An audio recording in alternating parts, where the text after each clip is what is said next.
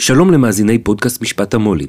אם הקשבתם לפרקים האחרונים, בטח שמעתם שהתחלנו לפרסם באתר העין השביעית את שיטת ידיעות אחרונות, סדרת כתבות שאנחנו עובדים עליה בשנים האחרונות, כנראה הפרויקט הארוך והמורכב ביותר שיצא מבית העין השביעית. דיברנו עם יותר מ-100 מרואיינים מתוך קבוצת ידיעות אחרונות, הגענו למסמכים שמעולם לא פורסמו, השגנו הקלטות נדירות של אנשים שמעולם לא התראיינו באופן גלוי, וחלקם מתו כבר לפני שנים. העברנו שעות ארוכות בנבירה בארכיוני עיתונות, ספרי זיכרונות ומאמרים אקדמיים, ואז כתבנו וערכנו ומחקנו שוב ושוב עד שהגענו לתוצאה משביעת רצון. אתם מוזמנים כעת לשמוע את הפרק הראשון, שעוסק בעלייתו של נוני מוזס לעמדת כוח בידיעות אחרונות. יתר הפרקים מחכים לכם באתר העין השביעית, ואם תרצו לשמוע אותם, אתם מוזמנים לעשות subscribe לשיטת ידיעות אחרונות בכל אפליקציות הפודקאסטים. שיטת ידיעות אחרונות, סדרת כתבות מיוחדת של העין השביעית מאת איתמר בז ואורן פרסיקו, פרק 1, נוני מוזס, ההתחלה. תאונת דרכים אחת הפכה את נוני מוזס ליורש העצר של אימפריית העיתונות המשפחתית. תאונה שנייה עיצבה את דמותו, והשלישית הושיבה אותו בטרם עת על כיסא אביו. פרויקט מיוחד של העין השביעית מתאר כיצד דחק נוני מעמדות הכוח את בני משפחתו ואת העורך המיתולוגי, דרס את דרכו לפסגה והפך לשליט היחיד של ידיעות אחרונות, העיתון של המדינה. מתוך היכל המשפט ברחוב צלאח א-דין יצא גבר מבוגר בשריג כחול ומסכה רפואית והביט סביב. נוני מוזס לא אמר מילה. היה ברור שהוא לא שש לפגוש את קומץ הצלמים והכתבים שחיכו מחוץ לשערי בית המשפט המחוזי. קשה היה לקשר בין האיש שנחשב לאימת התקשורת, הפוליטיקה וההון בישראל, לבין הדמות השקטה שיצאה לרגע אל הרחוב המזרח ירושלמי. אחרי שלושה צילומים ושאלה אחת, שנותרה ללא מענה, הוא הסתובב על מקומו וחמק חזרה פנימה למחסה המגונן של מבואת בית המשפט. מוזס איש הצללים שמיעט בהופעות פומביות והתרגל לפעול באמצעות שליחים ושותפי סוד, הפך לפתע בעל כורחו למושא סיקור וביקורת. במשך שנים לא ניתן היה למצוא תצלום עדכני שלו בסוכנויות הצילום. כעת, הניסיון הבוטה שלו לשחד ראש ממשלה, הציב אותו בטווח חדשות הצלמים. אבל כשסוף סוף הגיע לשם, התברר שהם בקושי התעניינו בו. דקות אחדות אחרי שביצע פניית פרסה התפזרו אחרוני העיתונאים ועזבו את המקום. מבחינתם, ההליך הפלילי הזה הוא של נתניהו, לא של מו"ל ידיעות אחרונות. עברה כחצי שעה עד שמוזס החליט לצאת פעם נוספת מן ההיכל. רק כתב העין השביעית נותר מול השער. הוא עקב אחרי מוזס כשנכנס למונית שחיכתה לו, ותיעד אותו עושה דרכו מההופעה הפומבית הנדירה בחזרה אל אחורי הקלעים. מוזס נראה כמעט מופתע מתשומת הלב. נוני מוזס הוא האדם היחיד בקבוצת ידיעות אחרונות שעומד לדין לצד בנימין נתניהו במשפט המו"לים, אבל הוא לא באמת לבד. יחד איתו עומדים לדין שלושה דורות של אנשי תקשורת, בני משפחה, בעלי מניות, מנהלים, עיתונאים וכוורת שלמה של עסקנים חסרי פנים, שהפעילו יחד מונופול עיתונאי אימתני שאחז בנתח שוק חסר תקדים במונחים של מדינות דמוקרטיות. כל אחד מהם מילא את חלקו בהקמה ותפעול של אימפריה כוחנית שהתבססה על רתימת העיתונות לעגלה מתחלפת של אינטרסים. נוני לא המציא כלום, הוא רק נטל מסורת משפחתית משגשגת ושיגר אותה למחוזות חדשים. חומרי החקירה, העדויות והאישומים החמורים משרטטים את דמותו כמקיאווליסט חסר בושה. מוציא לאור שמתעלם מהתפקיד חסר התחליף שיש לעיתונות במרקם החיים הדמוקרטי, בז לעיתונאים שהוא מעסיק, ומציע את האג'נדה המערכתית כשוחד למי שיכול לסייע לעסקיו. אבל פרשת השוחד של תיק 2000 היא רק רגע אחד בסאגה של ידיעות אחרונות. אחד מאותם רגעים שבהם מתברר שלמסורת המשפחתית עשויה להיות משמעות פלילית. במהלך חקירותיו במשטרה הודה מוזס ביובש. בעבודה מול פוליטיקאים קורה שגונזים כתבות לפי בקשתם. הדברים האלה לא חריגים, אמר. במילים אחרות, מדובר בשיטה. נקודת הזמן שבה צעד מוזס אל תוך המתחם המבוצר של מעון ראש הממשלה, כשהוא יודע שהוא עומד להציע לנתניהו עסקה, היא נקודת הסיום של תהליך בן 40 שנה שבסופו הצליח להשתלט על כל מעוזי ההתנגדות בעיתון. בדרך, אילף ורתם לשירותו כמה מהעיתונאים החזקים והמשפיעים שהעמידה התקשורת הישראלית. בנקודה הזאת, מוזס באמת ידע שהוא יכול להבטיח לראש הממשלה, אם רק תסכים לעסקה, אני ואימפריית ידיעות אחרונות כולה נדאג שתישאר בתפקיד כמה זמן שתרצה. חשיפת המסכת המושחתת של תיק 2000 הוציאה את נוני מוזס מהצללים, אבל הוא נותר חידה. שוחרי טובתו מתארים אותו כאדם ביישן, רגשן ופגיע. אחדים מהם שומרים לו חסד נעורים ואף טוענים שלזמן מה ניסה להפוך את ידיעות אחרונות לעיתון עצמאי שמאתגר באומץ את מוקדי הכוח.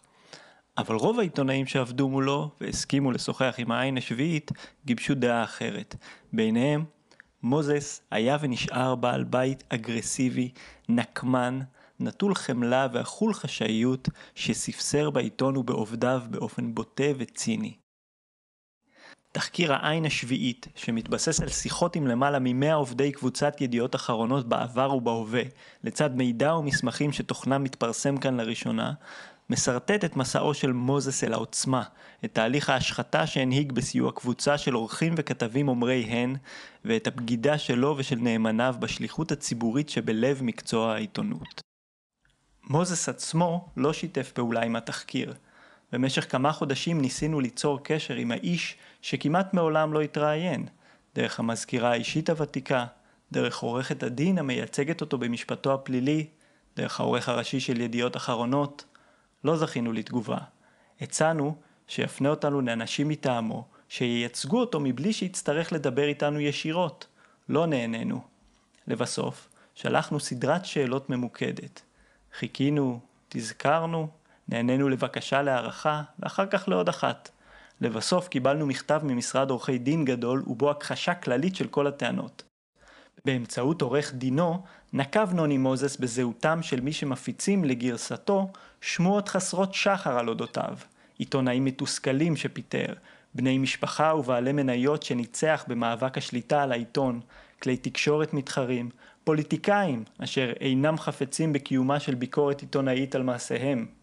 ידיעות אחרונות ומר מוזס החליטו באופן עקרוני ועקבי לא להגיב להכפשות משוללות יסוד אלה ולא לשחק לידיהם של הגורמים השונים אשר מבקשים להזיק להם, הוסיף עורך הדין.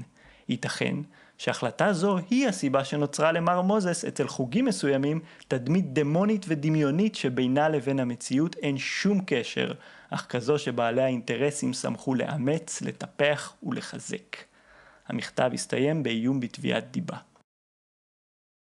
ידיעות אחרונות הוא עיתון משפחתי עם היסטוריה ארוכה של מאבקים פנימיים. הוא נוסד ב-1939. מתחילת הדרך, המנהלים הבכירים ובעלי המניות הגדולים בעיתון ייצגו ענפים שונים של משפחת מוזס. המוציא לאור שקדם לנוני היה אביו נוח מוזס. לפניו אחז בתפקיד יהודה מוזס, אביו של נוח. ליהודה מוזס היו עוד שלושה בנים, וכל אחד מהם מילא תפקיד אחר בעסק המשפחתי. מאיר מוזס, הסוציאליסט, בז לקו המערכתי של ידיעות אחרונות, אך בשל קשיי פרנסה נאלץ לעבוד בו כמגיע. ראובן מוזס היה עורך הדין של העיתון, ואלכסנדר מוזס היה איש הדפוס. אלכסנדר היה גם המו"ל של ידיעות אחרונות בראשית ימיו, אך התפקיד נלקח ממנו על ידי אביו יהודה ב-1940, במהלך שהזריק דם רע שהעכיר את מערכת היחסים במשפחה במשך עשורים. בשנות החמישים של המאה ה-20, בסוף ימיו, יהודה מוזס יכול היה להעביר את המושכות לכל אחד מארבעת בניו. הוא בחר בנוח, בנו הצעיר. על ההיבטים העיתונאיים של העסק המשפחתי הופקד דוב יודקובסקי, דודן מדרגה שנייה. יודקובסקי, ששימש בפועל כעורך ראשי, נאלץ להסתפק בתואר מרכז המערכת. באופן רשמי, הבעלות על העיתון התחלקה בין כל בני המשפחה, אבל הסמכות העליונה להתוות את דרכו הוחזקה בידיו של אדם אחד בלבד.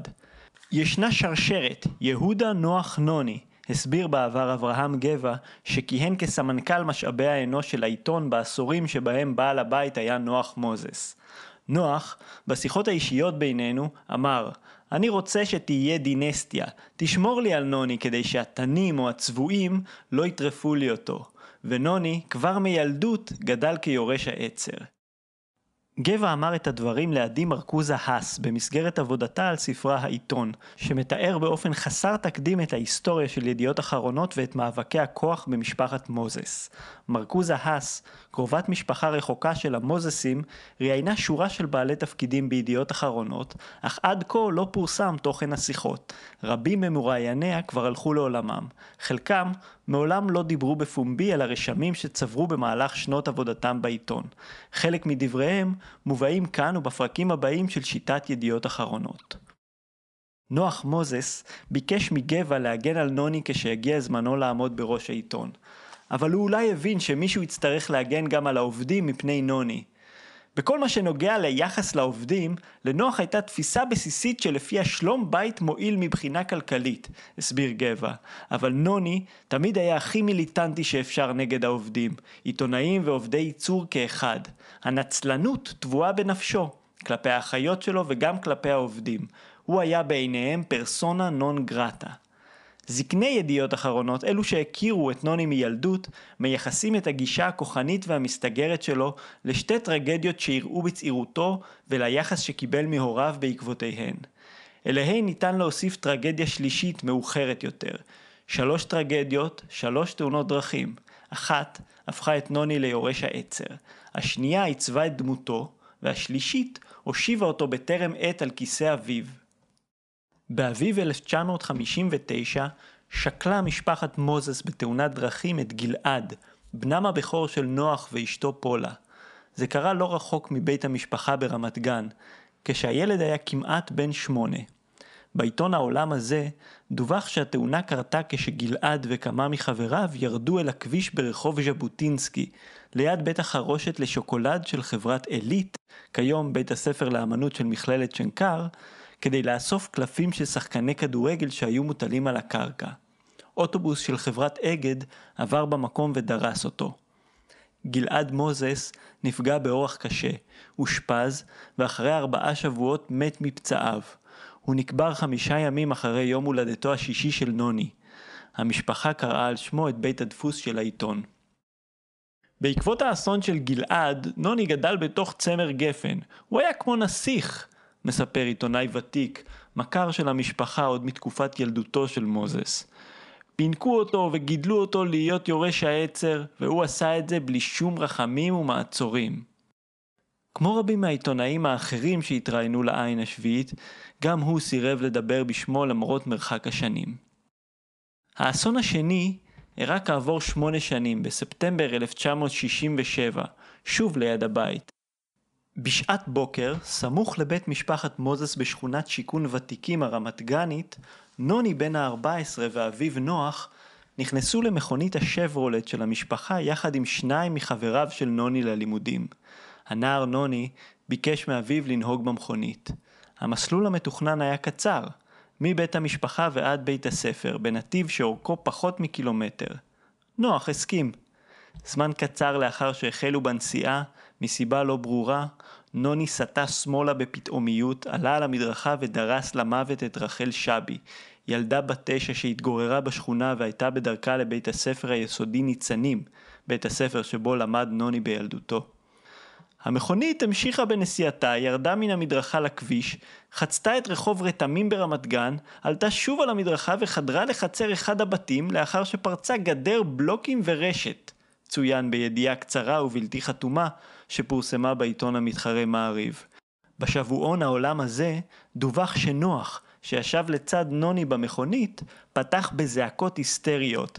אני פושע! קחו אותי למשטרה! אוי ואבוי לי! ההליך המשפטי היה מהיר. נוח ונוני הועמדו לדין יחד, אך רק האב נענש. כתב האישום המקורי ייחס לו גרימת מוות ברשלנות. אביה של הילדה, המהנדס יוסף שבי, עתר לבג"ץ ודרש להחמיר את סעיף האישום. הוא טען שמערכת אכיפת החוק הקלה עם נוח מוזס באופן בלתי סביר בגלל מעמדו.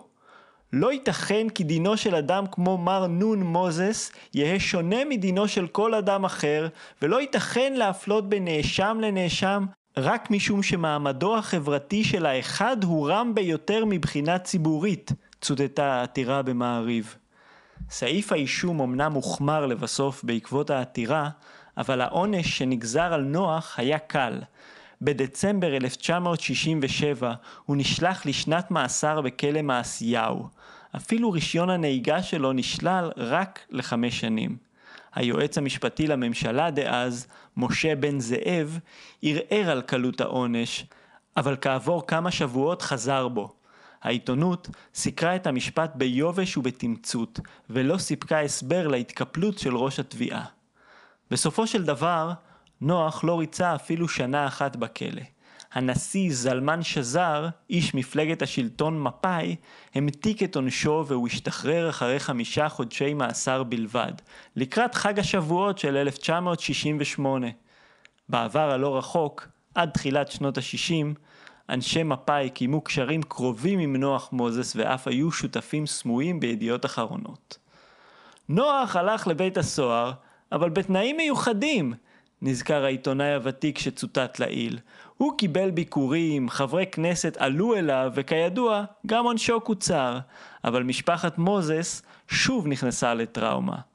משפחתה של הילדה רחל שבי, שלצד טראומת אובדן הבת נאלצה להתמודד גם עם העלבון שגרם העונש הקל שריצה האדם שהיה אחראי להריגתה, עזבה את הארץ והתיישבה באנגליה. מכרים אישיים של משפחת מוזס מצביעים על התאונה הקטלנית שביצע נוני כעל רגע קריטי בתהליך התבגרותו. שם עוצבו קווי האישיות שלימים באו לידי ביטוי במאבקי הכוח בתוך העיתון, מול בני המשפחה ומול העובדים. הילדה שנוני הרג לא הייתה אדם זר, היא הייתה הבת של השכנים. כשהוא דרס אותה, המכונית המשיכה עד החומה הנמוכה של אחד הבתים, והיא נשארה ארוסה במשך הרבה זמן, סיפר אחד ממכרי המשפחה בשיחה עם מרקוזה האס. איך זה משפיע על ילד שיודע שאבא שלו הלך בגללו לבית סוהר, ובכל פעם כשהוא יוצא מהבית מקבל תזכורת ויזואלית לילדה שהרג? למסע הכבד הזה הייתה כנראה השפעה מרחיקת לכת על נוני. הוא פיתח הגנות, שריון ששום דבר לא יכול לחדור אותו. חומות ההגנה שהוא בנה אז הן החומות שנמצאות שם עד היום, הוסיף המכר. דוב יודקובסקי, ממציא נוסחת יודקובסקי שהפכה את ידיעות אחרונות מעיתון כושל למונופול רב עוצמה, אמר למרקוזה האס כי להתרשמותו האישית, מותה של הילדה בת התשע השפיע על נוח, לא על נוני. יודקובסקי הכיר היטב הן את האב נוח והן את הבן נוני. עם נוח הייתה ליודקובסקי שותפות ארוכת שנים. עם נוני הוא ניהל מאבק ממושך שבסופו הובס ואיבד את מעמדו. נוני, טען יודקובסקי, הוא איש מנוכר מכל התחשבות במישהו. מה יש למוזס לומר על הניתוחים הפסיכולוגיסטיים האלו? אין לדעת. נוני לא מתראיין. בתחילת שנות ה-80 הוא השחיל תשע מילים בריאיון שנתנו אביו ויודקובסקי למוניטין. ב-1984 נוני התראיין קצרות לכל ישראל. כשפנו אליו ב-1986 כדי לראיינו לכתבת פרופיל בעיתון חדשות, הוא התחמק. אני לא שווה כתבה, עוד לא עשיתי כלום בחיים שלי. באותה שנה התייצב פעם או פעמיים באולפן ערב חדש, תוכנית האקטואליה של הטלוויזיה החינוכית, כדי לייצג את עמדת ידיעות אחרונות על רקע תחקירים של העיתון על שחיתות בחברת אגד. במרוצת השנים אבד כל זכר להקלטות, ונוני הלך והסתגר. נוח מוזס הכשיר את נוני לתפקיד המו"ל כבר מגיל צעיר, אבל הציבור הישראלי הכיר אותו קודם כל כשחקן כדורסל. בהתחלה בקבוצת הצמרת מכבי רמת גן, עירם של בני משפחת מוזס, ובהמשך ביריבה העירונית הפועל. בין החבר'ה, נוני היה מאוד פתוח וחברותי. סיפר שמוליק יעקובסון, שאימן את מוזס במכבי רמת גן, בכתבת הפרופיל שפורסמה בחדשות ב-1986. מחוץ לקבוצה היה סגור ומופנם. הוא היה מתאמן כל יום שלוש שעות, לא החסיר אף פעם אחת. העיתונאית שהכינה את הכתבה, ענת מידן, לימים כתבת בידיעות אחרונות, ציינה שאוהדי הקבוצה נהגו לעודד את מוזס בפזמון "אין כמוני, יש לי נוני". תמיד היו סביבו מעריצות, כאלו שבאו במיוחד לראות אותו, סיפר לה המאמן יעקובסון. כשחקן, היה לו כושר מנהיגות. אני זוכר שב-1974 שיחקנו באיטליה, ומהיציעים התחילו לזרוק עלינו מטבעות וחפצים. היינו בטוחים שזו התקפת מחבלים. נוני ריכז את החבר'ה באחת הפינות, והסביר לכולם שאסור להראות פחד. מוזס שיחק כדורסל מקצועני לאורך שירותו הצבאי, שאותו העביר כמדריך נוער בגדנ"ע, בבסיס קרוב לבית. בחדשות דווח כי שם הכיר פקידה בשם רינה מור, שבמהלך שירותה הוכתרה למלכת היופי של ישראל, בתחרות שמפיקה קבוצת ידיעות אחרונות. לאחר מכן הפכה לזמן מה לבת זוגו של מוזס. מוזס המשיך לשחק כדורסל גם בתקופת לימודיו באוניברסיטת תל אביב, בחוג למדעי המדינה. הוא סיים את הקריירה אחרי חמש עונות בלבד, ב-1977, בגיל 24. קבוצתו בעונת הפרישה, הפועל רמת גן, סיימה את עונת המשחקים במקום השני, אחרי האלופה הנצחית מכבי תל אביב. באותה שנה יצא נוני ללימודים באוניברסיטת בוסטון. ידיעות אחרונות כבר היה אז העיתון הנפוץ והחזק במדינה, מוצב אסטרטגי ברשת של קשרים שחיברה בין פוליטיקאים, אנשי עסקים ופונקציונרים שאכלסו את האזור האפור שבין ההון לשלטון. במהלך שהותו בבוסטון נתקל נוני בעיתון סטודנטים עצמאי בשם The Daily Free Press, ששם לו למטרה לבקר את האוניברסיטה ללא מורא וללא משוא פנים. בטור שבנו של מו"ל ידיעות אחרונות שיגר מאמריקה, הוא העלה על נס, מתוך כל הנושאים האפשריים שבעולם, דווקא את חופש העיתונות. תחת הכותרת על חופש הביטוי, ציין נוני את יחסם השמרני של הסטודנטים בישראל כלפי הממסד, והצביע על כך שעיתוני הסטודנטים בארץ זוכים לתמיכה כלכלית מהאוניברסיטאות. הסטודנטים של בוסטון, ציין בטורו, בחרו אחרת. סירבנו לעצת האוניברסיטה להעניק לנו תמיכה כספית כי איננו רוצים לאבד את עצמאות הביטוי ולהיות כפופים לשופרות הרשמיים של האוניברסיטה, ציטט מוזס את עורך עיתון הסטודנטים הבוסטונאי. הטור נחתם במסקנה בת שבע מילים, נו, אז אין לנו סיבה לקנא בהם? עד מהרה הוא שב ארצה. אני זוכר שנוני טס ללמוד לבוסטון, אבל הוא לא גמר אפילו שנה. הוא חזר אחרי שני סמסטרים, נזכר עיתונאי שעבד אז בידיעות אחרונות. עם שובו, אביו נוח ביקש לשלב אותו בדסק החדשות, מרכז העצבים של העיתון, אך נתקל בהתנגדות מצד העורך בפועל יודקובסקי. חילוקי הדעות לגבי מסלול ההתקדמות של היורש המיועד החריפו בהמשך והציתו מאבק מר שבער במשך למעלה משלושה עשורים. נוח שלח את נוני ללמוד איך מסקרים ספורט מחוץ לידיעות אחרונות, בעיתון המנוח חדשות הספורט. כשנוח פנה אליי, אמר לחדשות עורך חדשות הספורט יהודה גבאי, אמרתי לו, הרי יש לכם מדור ספורט, למה הוא צריך לכתוב אצלי? נוח אמר שנוני צעיר מדי בשביל ידיעות. אמרתי בסדר, הוא כתב אצלנו כמה פעמים, הייתי צריך לשכתב אותו. כשהגיעה העת להחזיר את נוני הביתה, לידיעות, יודקובסקי הערים קשיים. לבסוף הוחלט שנוני יתחיל את עבודתו במחלקת הספורט. נוח רצה להכניס את נוני להנהלת העיתון, אבל דוב התנגד בתוקף. המקסימום שהוא היה מוכן זה שנוני יעבוד בספורט ובדפוס. נזכר זאב גלילי, שעבד אז כעורך בדסק החדשות של ידיעות אחרונות. הקוראים, שהכירו את השם ארנון מוזס מתקצירי משחקי הכדורסל, החלו להיתקל בו גם בשורת הקרדיט. בארכיון ידיעות אחרונות ניתן למצוא כמה טורים שחיבר מוזס סמוך למשחקים מעוררי עניין. המוטיב הבולט בהם הוא מליצה רגשנית ומנה קדושה של פטריוטיזם זול. היינו כחולמים! קודם הסנסציה מול יוגוסלביה ואמש הניצחון על ספרד, ומי יהיה נביא ויחזה את שמכינים לנו כדורסלנינו בהמשך, כתב ב-1979 בטור ששיגר מאיטליה אחרי הצלחותיה של נבחרת ישראל באליפות אירופה. כפי שהאמנו עד כה ביכולתם, נמשיך לבטוח בבחורינו שידעו להתעלות על עצמם גם מחר, פילל בן המו"ל. כל עוד נוח חי, נוני נתפס בעיתון כילד, ילד מפונק, קפריזי, מהנערים של מדור הספורט. לא הייתה כלפיו שום הערכה, בהחלט לא ייחסו לו אז את היכולות והכישרונות שהוכיח, סיפר הסמנכ"ל אברהם גבע. היום, אנשים יודעים שנוני הוא איש אינטליגנטי ובעל תפיסה מהירה, אבל הוא הקריב המון למען שלטון היחיד שלו. כמו שאר בני המשפחה, גם נוני חונך על ברכי העיתון. בטור נדיר שפרסם ב-2009, הוא תיאר כיצד עשה את צעדיו הראשונים בידיעות אחרונות בחופש הגדול של כיתה ג' במחלקת ההפצה. שאול כהן, שהיה הבוס שלי, היה אחראי למשלוח של העיתון לכל קצות הארץ, והפעיל אותי בסחיבת עיתונים ממקום למקום בחצר שממנה הופצו העיתונים ליעדיהם, כתב מוזס. עבורי, היה ברור מאז ומעולם שידיעות אחרונות הוא הדבר החשוב ביותר בבית. במאמר, שראה אור בגיליון חגיגי לציון 70 שנות ידיעות אחרונות, נוני תיאר את אביו המנוח כאדם שהעיתון היה כל חייו. יום אחד, אם היורש או היורשת של נוני יכתבו על המורשת שהותיר הוא אחריו, הם יוכלו להגיד עליו דברים דומים. הוא נמצא בעיתון משמונה בבוקר עד אמצע הלילה.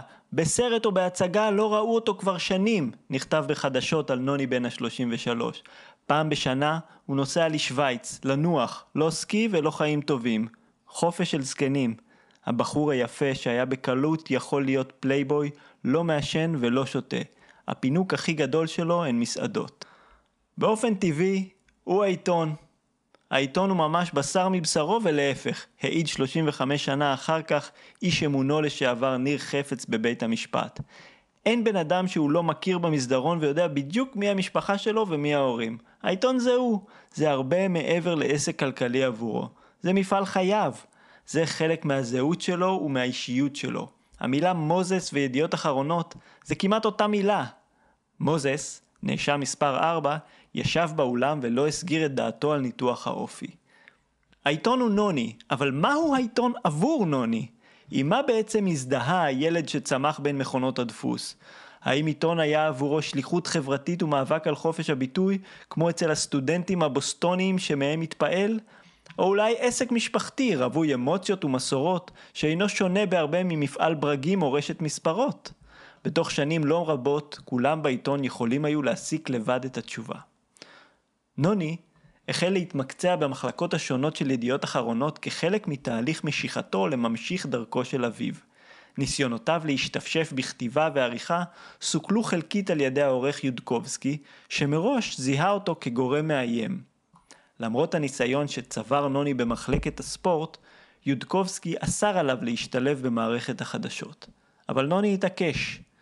ותיקי העיתון זוכרים כיצד פעם אחת עבר יורש העצר הצעיר מסכת משפילה כשהגיע לדסק החדשות בשעת לילה וביקש להשתלב בעבודה. ראש הדסק העביר לו דיווחים של כמה כתבים בעניין מסוים וביקש ממנו לנסח לו ידיעה וכותרת, צוין בכתבה שפורסמה בשבועון העולם הזה. נוני הנרגש ביצע את המוטל עליו. ראש הדסק התבונן בתוצר, טען שזה טיפול לא נכון והעביר אותו לזאב גלילי לניסוח מחודש. נוני נשך את שפתיו והלך הביתה. גלילי זוכר את המקרה. זה קרה כשדוב יודקובסקי נסע לחוץ לארץ, הוא מספר בשיחה עם העין השביעית. העורך משה ורדי, שחתר אז תחת דוב, ניסה להכניס את נוני לדסק והושיב אותו לידי. אחרי חצי שעה אמרתי לו, שמע נוני, זה לא המקצוע שלך. העתיד שלך לא פה, לא בדסק. יש לך עתיד גדול, אבל לא בדסק. מוזס הקשיב, אבל דחה את העצה. משה ורדי, ראש מערכת החדשות, היה בתקופה ההיא אחד מאנשי אמונו הקרובים ביותר של יודקובסקי. דוב ואני עובדים כמו יד וכפפה, הצהיר ורדי בריאיון למגזין מוניטין. הגענו למצב שבמבט עין אנחנו מבינים זה את זה. אבל בלילות, כשיודקובסקי לא היה בבניין, ורדי החזיר את נוני לדסק ונתן לו שיעורים בעיתונות. למערכת היחסים הקרובה שנרקמה בין השניים הייתה השפעה מרחיקת לכת על גורלם האישי וגם על גורלו של העיתון. כדי להיכנס לנעלי אביו, לא די היה להתלמד בהיבטים המערכתיים של ענף העיתונות. במקביל למאמציו להשתפשף בכתיבה ובעריכה, מוזס הצעיר החל לשלוח יד גם בתחומי ההנהלה, הדפוס ומכירת המודעות, ולבסוף התנסה בכל השלבים של הפקת עיתון. עד מהרה החל להשתתף גם בישיבות הנהלה, וקיבל אחריות על חלק ממערך הדפוס וההפצה. אביו נוח דאג לתגמל אותו. בפרוטוקול של ישיבת בעלי מניות מחודש יוני 1983, בעלת המניות מרים מימי נופח מוזס התלוננה בשם שאר השותפים על העלאה חסרת פרופורציה בשכרו של נוני. נוח מוזס, בתשובה, הסביר לה שהשכר הגבוה שנתן לבנו נועד לחזק את מעמדו מול המנהלים הבכירים של ידיעות אחרונות. שנים אחר כך תהיה מימי מוזס, בעלת ברית מרכזית של נוני, בן דודו של בעלה, במאמציו לחתור תחת יודקובסקי ולהשתלט על העיתון. תקופת החניכה של נוני הסתיימה בנסיבות טרגיות, שוב נסיבות טרגיות, שוב תאונת דרכים. בשישי באוקטובר 1985 חצה נוח מוזס את הכביש מחוץ לבניין המערכת הישן בתל אביב ונדרס על ידי אוטובוס של חברת דן. הוא נפצע אנושות ומת למחרת. לבני המשפחה זה נראה כמו תעתוע אכזר של הגורל. מוזס האב מצא את מותו בדיוק באותו אופן שבו נהרג בנו הבכור גלעד. לבן הצעיר, נוני, התאונה ודאי הדהדה את האסון שהוא עצמו גרם בנערותו, כשישב מאחורי ההגה לצד אביו. בשעה 11 לפני הצהריים הוצב ארונו של נוח מוזס בחצר בית העיתון בדרך פתח תקווה בתל אביב, דיווחו בעיתון המתחרה מעריב. אלפים רבים עברו על פני הארון, ראש הממשלה, שרים, חברי כנסת, מאות עיתונאים, ספורטאים, אנשי קולנוע, תיאטרון, זמרים, אנשי עסקים, ראשי היישוב, שופטים, עורכי דין, קצינים בכירים בצה"ל ובמשטרה, פוליטיקאים מימין ומשמאל. הלווייתו של נוח נראתה כהלוויה של שליט מדינה, כתבה לימים עדי מרקוזה האס בספרה העיתון. המכובדים הרבים עברו בסך, לחצו ידיים והשמיעו מילות ניחומים. הם לחצו את ידה של פולה, האלמנה העמומה, ואת ידו של הבן ארנון, נוני, שעמד לצידה. היורש? תהו בסתר ליבם. התשובה התבררה במהירות.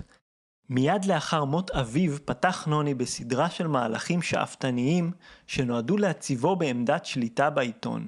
בתוך ארבע שנים הצליח לסלק מדרכו את מתחריו, רובם ככולם בני משפחה, ולהפוך לאיש החזק של אימפריית ידיעות אחרונות. דוב יודקובסקי, מר עיתונות שהסתכל על נוני בעין עקומה, נפלט מהעיתון. מוזס הצעיר מינה במקומו את נאמנו משה ורדי, וניגש לעצב מחדש את העיתון שירש. אבל זה לא בא בקלות. נוני התמנה למנכ"ל ידיעות אחרונות מיד לאחר מות אביו. אבל נאלץ לחלוק את התואר עם בן הדוד עודד מוזס.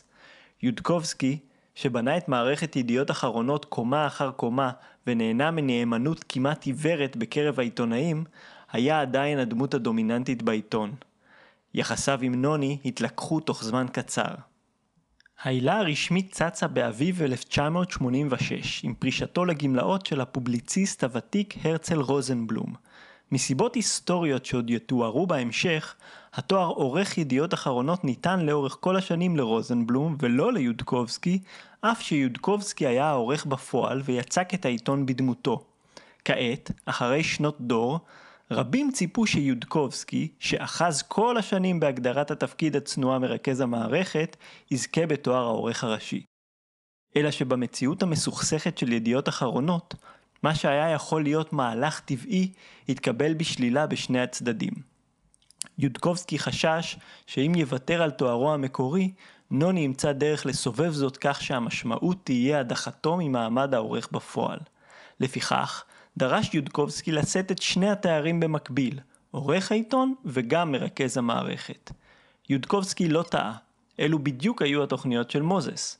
הוא אכן תכנן למסור את תפקיד מרכז המערכת לאדם אחר, ולא סתם אדם אחר. המועמד שלו היה משה ורדי. גם המהלך הזה יכול היה להיתפס כהתפתחות טבעית בכל ארגון אחר. ורדי הרי היה ראש מערכת החדשות. היו לו את הכישורים הנדרשים ואת הניסיון, ואם לא די בכך, הוא גם היה בנו של הרצל רוזנבלום. אלא שוורדי היה גם מי שלימד את נוני את רזי העריכה החדשותית חרף הוראה מפורשת של יודקובסקי להימנע מכך, מעשה שגרם ליודקובסקי, שוורדי היה בעבר בן טיפוחיו, להאשימו בבגידה ובכפיות טובה. הכוונה למסור דווקא לידי ורדי את תוארו של יודקובסקי נתפסה על ידי האחרון כתקיעת אצבע בעין וכהתגשמות חששותיו מדחיקתו הצידה על ידי הבן היורש. התוכנית של מוזס נכשלה. מינוי ורדי נחסם בתצוגת תכלית של נאמנות מצד העיתונאים של יודקובסקי. העורך הוותיק והמקושר, גייס את ועד העיתונאים, וזה נעמד לצידו במפגן כוח שזכה לכינוי ליל הברווזים. בלילה, שבין ה-9 ל-10 באפריל 1986, התייצבו במערכת עשרות עיתונאים והודיעו למוזס שאם לא יאפשר ליודקובסקי לשמור על מעמדו, ידיעות אחרונות יושבת, ובבוקר לא יצא עיתון. מוזס התקפל. ורדי, איש אמונו, איבד את הקידום ויצא לגלות בהארץ. זה היה ההפסד הגדול האחרון של נוני במערכה על השליטה בעיתון. ייתכן שהמפלה הזו גרמה לו להבין שהדרך לשליטה מוחלטת באימפריה שירש לא מסתכמת במאבקים המתנהלים בצמרתה, אלא דורשת ריסוק של כל מוקדי הכוח האחרים, במערכת ובמורד שרשרת הייצור. יעברו שנים ארוכות עד ששיטת הפעולה המושחתת של ידיעות אחרונות, שעוצבה על ידי הדורות הקודמים של המוזסים, בסימביוזה עם מוקדי הכוח האחרים בעיתון, תלבש את דמותו של נוני כשליט יחיד. במכתב שמצוטט בספרה של מרקוזה האס, יודקובסקי תקף במילים חריפות את נוני ואת בן דודו זאב מוזס, שסייע לו בניסיון הנפל של מינוי ורדי. מעורבותכם בסוגיית ורדי אין לה כלום עם טובת העיתון. היא נובעת אך ורק משיקולי תועלת אישית שנוני מקווה להפיק מכך. קריאת התיגר הבוטה של נוני ותגובת הנגד המרתיעה חשפו לעין כל את הקונפליקט בינו לבין יודקובסקי. אחרי מות נוח הערכתי שהניהול יעבור לדוב, אבל זה עלה לדוב לראש, אמר הסמנכ"ל אברהם גבע בשיחה עם עדי מרקוזה האס. אם הוא היה מטפח את נוני ומקרב אותו אליו, לא כאב חורג אלא כאב מאמץ, אז האמוציה של נוני נגד דוב עדיין הייתה מתפתחת, אבל לא בקצב ולא בעוצמה כפי שהתפתחה בפועל. נוני היה מתוסכל במערכת, ומראש חש טינה כלפי דוב. ובסוף, נוני הלך על העניין של שלטון יחיד, כי זה היה העיתון של סבא שלי ושל אבא שלי, ועכשיו זה העיתון שלי. בדרך, הוא גרם לעצמו נזק כספי ותדמיתי. ההתנהלות הזאת תחזור על עצמה גם שנים רבות אחר כך. מוזס, שלאורך כל השנים היה להוט לבצר את שליטתו בעיתון, עשה זאת גם כשהדבר בא על חשבון האיתנות הפיננסית ושלום הבית. כך יקרה כשהתלבט כיצד להשתמש ברווחי העתק של ידיעות אחרונות בשנות התשעים, וכך יקרה שוב ב-2020 כשינצל את שארית המזומנים בקופה המדלדלת כדי להשתלט על עוד מניות ולהוריד מעל הפרק באופן סופי את האפשרות שיודח מתפקידיו עקב העמדתו לדין, כפי שנתאר כאן בהרחבה בהמשך. בשנים הראשונות שלאחר מות נוח מוזס, ועד העיתונאים המשיך לשמור אמונים ליודקובסקי. אייל ארליך, כתב העולם הזה שפרסם ב-1989 כתבה נרחבת על המאבקים הפנימיים בידיעות אחרונות, תיאר מקרה שאירע בינואר 1988 כשמוזס ביקש להיכנס לחדר של אביו המנוח ולהתחיל לעבוד משם. ביום שישי בשעת אחר הצהריים כשהבניין היה ריק, נכנס נוני לחדר והכין אותו לשימוש, נכתב שם. ביום הראשון שלאחר מכן, 20 בינואר, התכנס ועד העיתונאים והחליט להטיל חרם על נוני. הוועד גם הורה על ביטול המסיבה שנועדה לציון שבירת מחסום 500 אלף העותקים בימי שישי. אבל הפעם, ההצלחה של ליל הברווזים לא חזרה על עצמה. בשלב הזה, הוועד כבר לא הציג חזית אחידה. ההחלטה על הטלת החרם התקבלה בעת שראש הוועד, הגרפיקאי וכתב התיירות יוסף ג'קסי ג'קסון, שהה בחו"ל. ג'קסון, שייצג בוועד את האינטרסים של מוזס, הוזעק ארצה ותוך ימים אחדים הצליח לפרק את ההתנגדות. החרם בוטל. דוב יודקובסקי הצטער מאוד וכעס לא פחות על אנשיו כששמע על ביטול החרם. יותר מאוחר הוא אמר לאחד ממקורביו כי התחלת השחיקה בתמיכה של העיתונאים בו הייתה עם ביטול החרם, כתב ארליך. הבחירות הבאות לוועד התקיימו באפריל 1988. כשהגיעו התוצאות, התברר שהיוצרות התהפכו. כעת, לראשונה, נאמני מוזס עלו במספרם על נאמני יודקובסקי. התורים שפעם היו ללשכתו של דוב, עברו ללשכתו של נוני ממול, ציין כתב העולם הזה. בעיתון מדברים עתה על תופעת הזוחלים, כל אותם מקורבים של יודקובסקי שפתאום הפכו את עורם והחלו להתרפס בפני נוני. מדובר על עיתונאים בכירים, חלקם מוכרים ומפורסמים, מסיבות הומניטריות לא אנקוב בשמותיהם.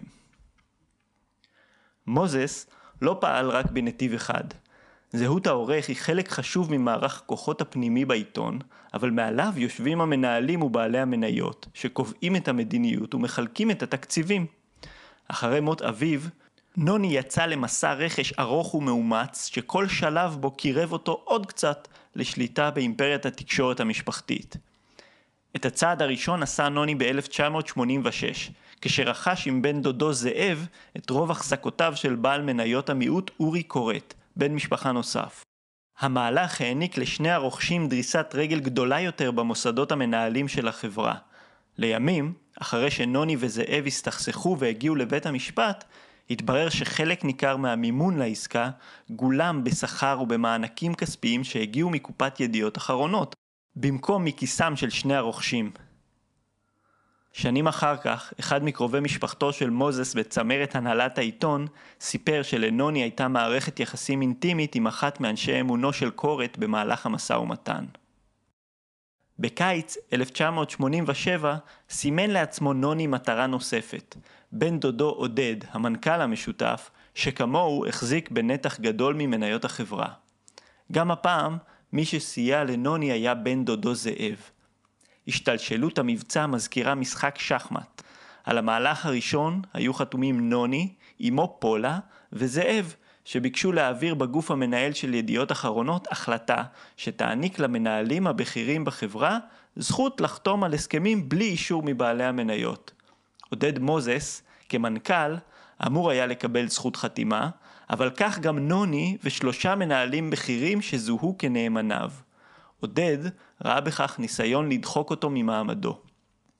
המהלך השני של מוזס איים לפגוע ביריב דרך כיסו, ובדיעבד התברר כפעולת הסחה מתוחכמת.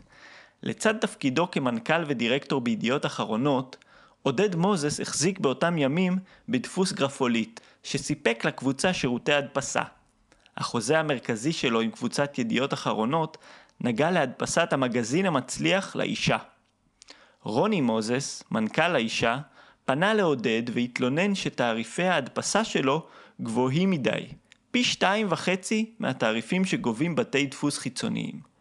כשעודד סירב להפחית את התעריפים, מנכ"ל האישה עצר את ההדפסה והעביר אותה לבתי דפוס אחרים, זולים יותר. עודד מוזס פנה לפסים משפטיים, אבל המהלך נכשל. בדרך לכישלון, עודד הצליח לקומם עליו את שאר בני המשפחה, שסלדו מכיבוס הכביסה המלוכלכת בחוץ.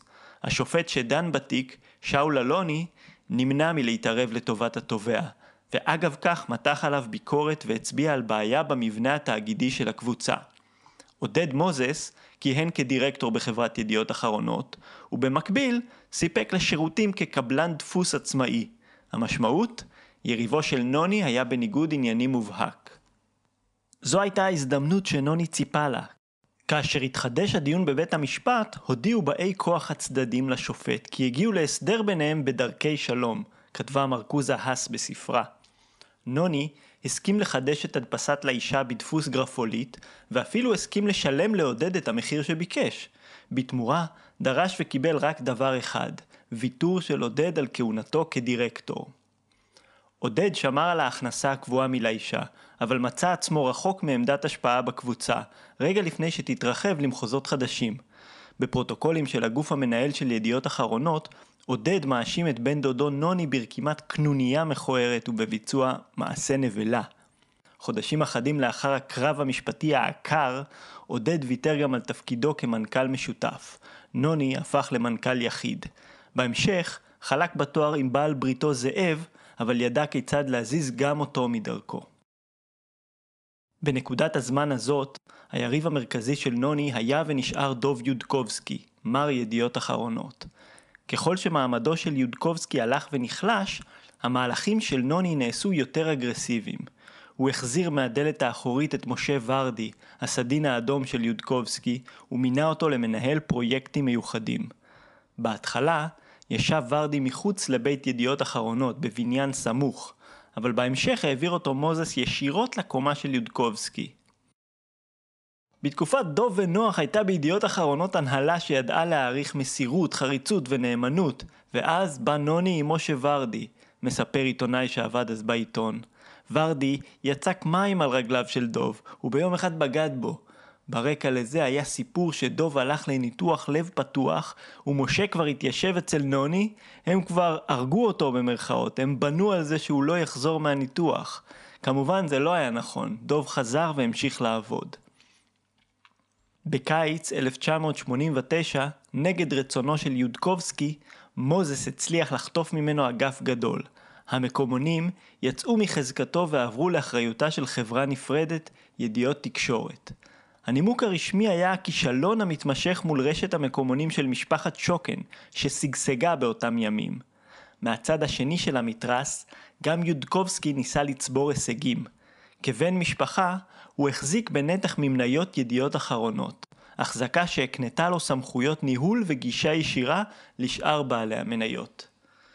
כשדוב הגיע למריבה טוטאלית עם נוני בשנים שאחרי מותו של נוח, הוא חיפש דרכים להעיף את נוני מידיעות. נזכר עידו דיסנצ'יק, שהיה אז עורך העיתון המתחרה מעריב, בשיחה עם העין השביעית. אחת הדרכים הללו הייתה ניסיון כושל לגייס את בעל ההון הבריטי רוברט מקסוול, הבעלים של קבוצת מירור, כמשקיע שידלל את החזקותיו של נוני בידיעות אחרונות. נישואים של שני קרובי משפחה רחוקים של מקסוול ויודקובסקי תרמו ליצירת הקשר הראשוני ביניהם. בספרה, מרקוזה האס מתארת כיצד יצאו יודקובסקי ואשתו לאה לכנס עיתונות בברזיל, ובדרך חזרה לישראל עצרו אצל מקסוול בלונדון לארוחת ערב. יודקובסקי הציע למקסוול להיעזר בשירותיו של עורך הדין יעקב נאמן, ומסר לו את שמותיהם של בעלי המניות שלהערכתו ישמחו למכור את חלקם בעיתון. מקסוול נהנה והעביר הצעת מחיר, אבל הסכום היה נמוך מדי, ולא עורר התלהבות בקרב המוזסים. נוני שלח אותו קיבינימט, מסכם דיסנצ'יק. במקביל, תמרוני הנגד של מוזס החלו לשאת פרי.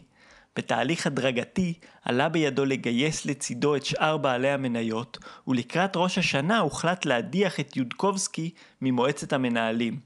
מבחינת העורך הוותיק, בנקודה הזאת הוכרע המאבק. דוב יודקובסקי, הוגה הנוסחה שהפכה את ידיעות אחרונות לעיתון של המדינה, החליט לחתוך. אחרי החגים כינס יודקובסקי את הכתבים הקרובים אליו ומסר להם את החדשות. לאחר מכן הוציא מכתב פרידה רשמי שהופץ לכלל העובדים. הוא לא נקב במפורש בשמו של מוזס, אבל גם לא היה צורך. לכולם היה ברור את מי הוא מאשים.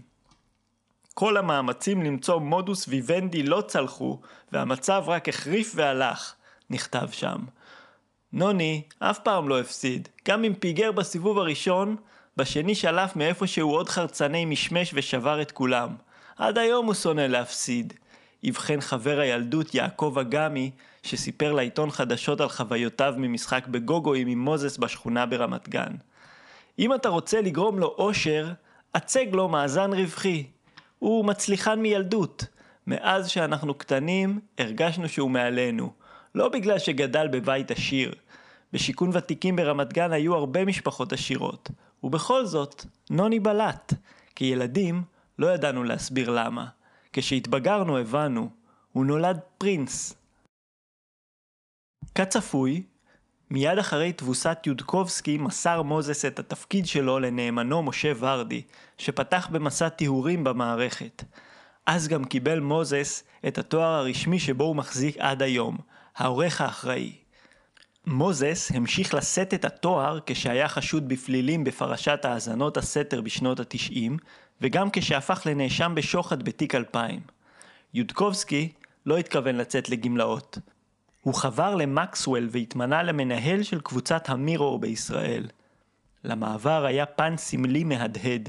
מקסוול רכש את השליטה במעריב, האויב המושבע של משפחת מוזס ומי שידיעות של יודקובסקי זינב בו במשך שנים עד שהדיח אותו ממעמד הבכורה שלו בעיתונות הישראלית.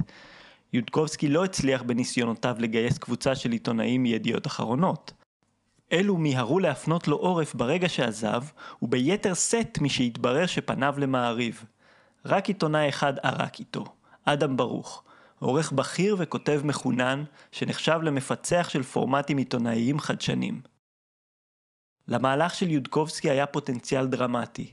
אחרי הכל, הוא היה האיש עם הנוסחה, האדם שהפך את ידיעות אחרונות לעיתון של המדינה.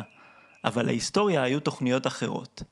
שנתיים בלבד אחרי שיודקובסקי חבר למקסוול, גופתו של אל העיתונות הבריטי נמצאה צפה בלב ים באזור האיים הקנריים, סמוך ליאכטה שלו. מיד לאחר מכן נחשף שמקסוול מעל בכספי הפנסיה של עובדי קבוצת התקשורת הבריטית שלו וגנב מהם מיליוני לירות סטרלינג בניסיון לכסות חובות עתק שצבר. במשפחתו טענו בתוקף שאין סיכוי שיתאבד, אך נסיבות מותו מעולם לא פוענחו. התוכניות הגרנדיוזיות להחזיר את מעריב למעמד העיתון הנפוץ במדינה נקברו יחד איתו. משפחת יודקובסקי המשיכה להשפיע על ידיעות אחרונות בעקיפין, בזכות מניות המיעוט שהיו לה בחברה, אבל דוב יודקובסקי כבר לא חזר לעמדת כוח מהסוג שהיה לו קודם. אחרי האפיזודה הקצרה במעריב, הוא הפסיק לעסוק בעיתונות באופן פעיל ויצא לפנסיה. נוני הפך את המצב לבלתי נסבל, סיכם יודקובסקי בריאיון להארץ שני עשורים לאחר מכן. איני יודע אם רצה שאשאר עורך ללא כוח וללא סמכות ניהולית, או אם רצה שלא אהיה עורך כלל. אבל אני לא יכולתי לחיות עם פגיעה בסמכויות ועם אובדן יוקרה. חשבתי שהיה בכך חוסר הגינות. המראיין, ארי שביט, שאל את יודקובסקי האם חש שנוני כוחני מדי. יודקובסקי השיב במילה אחת, כן. מוזס מצידו לא שכח ולא סלח לעורך רב העוצמה שניסה למנוע ממנו את הירושה שהובטחה לו. למרות שבלעדיו ידיעות אחרונות לא היה הופך לעיתון של המדינה, עד היום קשה למצוא ליודקובסקי זכר בפרסומים החגיגיים שמוציא העיתון לרגל ימי ההולדת העגולים שלו. גם אחרי הניצחון על יודקובסקי, נוני לא נח על זרי הדפנה. הבא בתור ברשימת הסיכול היה בעל בריתו, המנכ"ל המשותף זאב מוזס, מי שעד אז סייע לו במלחמות הפנימיות. בשיחה עם עדי מרקוזה האס, זאב אמר שמרגע שיודקובסקי נפלט מהעיתון, נוני שינה את יחסו אליו והחל לדחוק גם אותו החוצה. בשנים הראשונות של שנות התשעים, זאב מוזס תפקד כמעין אופוזיציה פנימית בעיתון, ובין היתר חשף מעקבים פולשניים אחר העובדים שבוצעו עבור נוני, מהסימנים המתרימים של פרשת האזנות הסתר. התשובה של נוני לתלונה בנושא זה, שהובאה מפי זאב בספר העיתון, שידרה בוז מזוקק. אני צריך לדעת שכל מה שקורה בעיתון נעשה על פי החלטה שלי. לא אכפת לי מה אתה חושב, לא אכפת לי אם אתה מסכים לדעתי או לא. אני חייב להיות הקובע. ב-1994 פרץ סכסוך בין השניים על רקע השליטה על הדפוס. נוני גייס בעלת ברית אחרת שלו בעיתון. בעלת המניות מרים נופח מוזס, מימי, והסתייע בה כדי להדיח את זאב מהדירקטוריון. לאחר מכן הודח זאב גם מתפקידו כמנכ"ל. כמו עודד לפניו, גם זאב פנה להרכאות. בית המשפט הכיר בכך שנעשה לו עוול והורה לחשוף מסמכים פנימיים של החברה. וכך התגלה הסכם סודי בין מימי לנוני, שבו היא מתחייבת לתמוך בהחלטותיו בדירקטוריון. אבל מבחינה אפקטיבית, ההליכים המשפטיים של זאב מוזס לא הועילו, והוא לא שב לכהן בתפקיד ניהולי בידיעות אחרונות. הוא נפטר ממניותיו ב-1998, כשמכר אותן במאות מיליוני שקלים לבני דודו ממשפחת מוזס ולטייקון אליעזר פישמן, שותף חדש שנוני גייס מחוץ לשורות המשפחה. עודד מוזס מכר את החזקותיו לשותפים הנותרים ב-1999, באקט נוסף שביצר את מעמדו של נוני כאיש החזק בידיעות אחרונות. במקביל לדחיקתם של שני בני הדודים, נוני הסתכסך גם עם תמי מוזס בורוביץ', אחת משתי אחיותיו, שמילאה תפקידי ניהול בידיעות אחרונות. כמו זאב ועודד, גם תמי ניצלה את הכניסה של פישמן ואת האשראי הנדיב שקיבל מהבנקים, וב-1998 מכרה לו את מניותיה. כעבור שנה חברה מוזס בורוביץ' לבני משפחת נמרודי, הבעלים של העיתון המתחרה מעריב, והקימה איתם את שבועון הבידור רייטינג. היו שיחות שבהן אמרתי לנוני, תראה מה אתה עושה לזאבי, תראה מה הצלחתם לעשות ביחד, איך הצלחתם להדיח את דוב ולהשתלט על העיתון. נזכר הסמנכ"ל אברהם גבע בשיחה עם מרקוזה האס. ונוני תמיד היה עובר לשפה חביבה, פורמלית. מר גבע, אני יודע שאתה חכם ושיש לך כוונות טובות, אבל לא הכל אתה יודע או מבין. נוני היה יותר אמוציונלי מזאבי. המלחמה הזאת עלתה לנוני בהרבה דמים, וגם במאבקים משפטיים, בנזקים שנגרמו ליחסים שלו, וגם בנזקים שנגרמו לעיתון. כמו זאבי, גם עודד היה יכול לתת לעיתון תרומה ענקית. לדברי הסמנכ"ל לשעבר, הרחקת זאב מוזס בעל הניסיון המקצועי בתחום הטכנולוגי והחלפתו במימי מוזס, עושת דברו של נוני, הייתה הדבר הכי מטומטם שקרה שם. נוני בשביל שלטון היחיד שלו מוכן להקריב הכל, אמר הסמנכ"ל. להלן התגובה המלאה שנשלחה מטעם נוני מוזס לאחר ניסיונות רבים ליצור איתו קשר. המכתב נשלח על נייר של פירמת עורכי הדין שין הורוביץ ונחתם על ידי עורך הדין חגי דורון. מר ראשינו, ידיעות אחרונות בעם ומר ארנון מוזס מילאו את ידינו להשיב לפנייתכם שבנדון כדלקמן. 1. במשך עשרות שנים ידיעות אחרונות ומר מוזס נתונים למתקפות חוזרות ונשנות שמטרתן לפגוע בהצלחה של קבוצת ידיעות אחרונות. 2. את המתקפות חסרות הבסיס מלבים מספר גורמים אשר פועלים מאינטרסים שונים אך מתלכדים בסימביוזה למטרה משותפת אחת של פגיעה וגרימת נזק לקבוצת ידיעות אחרונות. 3. כך למשל עיתונאים מתוסכלים שסירבו לקבל את מרותם המקצועית של עורכי ידיעות אחרונות במהלך השנים, הפיצו שמועות חסרות שחר על קיומן של רשימות אנשים שישנה הנחיה כיצד לסקר אותם. שמועות אלה נפלו כפרי בשל אצל פוליטיקאים שונים וכלי תקשורת מתחרים לעיתון, שעשו בהן שימוש מניפולטיבי במטרה לפגוע בידיעות אחרונות. 4. גם מאבקי השליטה בידיעות אחרונות, שנמשכו עשרות שנים מאז פטירתו של מר נוח מוזס ז"ל לפני 37 שנים, היוו כר פורה להפצת שמועות והשמצות נגד מר מוזס והעיתון, במטרה לשרת אינטרסים אישיים. 5. כך, בעלי מניות שסירבו להשלים עם העובדה שמר מוזס נכנס לנעליו של אביו נוח בראש העיתון, פעלו במישורים משפטיים ואחרים בין השאר, במטרה לנסות ולהדיח את מר מוזס מתפקידו. התביעות חסרות הבסיס נדחו פעם אחר פעם על ידי בתי המשפט השונים שדנו בהם, אך עצם הגשתן הספיק לכלי תקשורת מתחרים, ששמחו לפרסם את הטענות חסרות השחר במטרה לפגוע בידיעות אחרונות ובמר מוזס. 6. גם גורמים אחרים, ביניהם פוליטיקאים אשר אינם חפצים בקיומה של ביקורת עיתונאית על מעשיהם, יזמו ותרמו למתקפות מעין אלה. בעלי הון נתבקשו להשקיע ואף הפסידו מאות מיליוני שקלים במטרה לפגוע בידיעות אחרונות. 7. עם זאת, ידיעות אחרונות ומר מוזס החליטו באופן עקרוני ועקבי לא להגיב להכפשות משוללות יסוד אלה ולא לשחק לידיהם של הגורמים השונים אשר מבקשים להזיק להם. ייתכן שהחלטה זו היא הסיבה שנוצרה למר מוזס אצל חוגים מסוימים תדמית דמונית ודמיונית שבינה לבין המציאות אין שום קשר, אך כזו שבעלי האינטרסים שמחו לאמץ, לטפח ולחזק.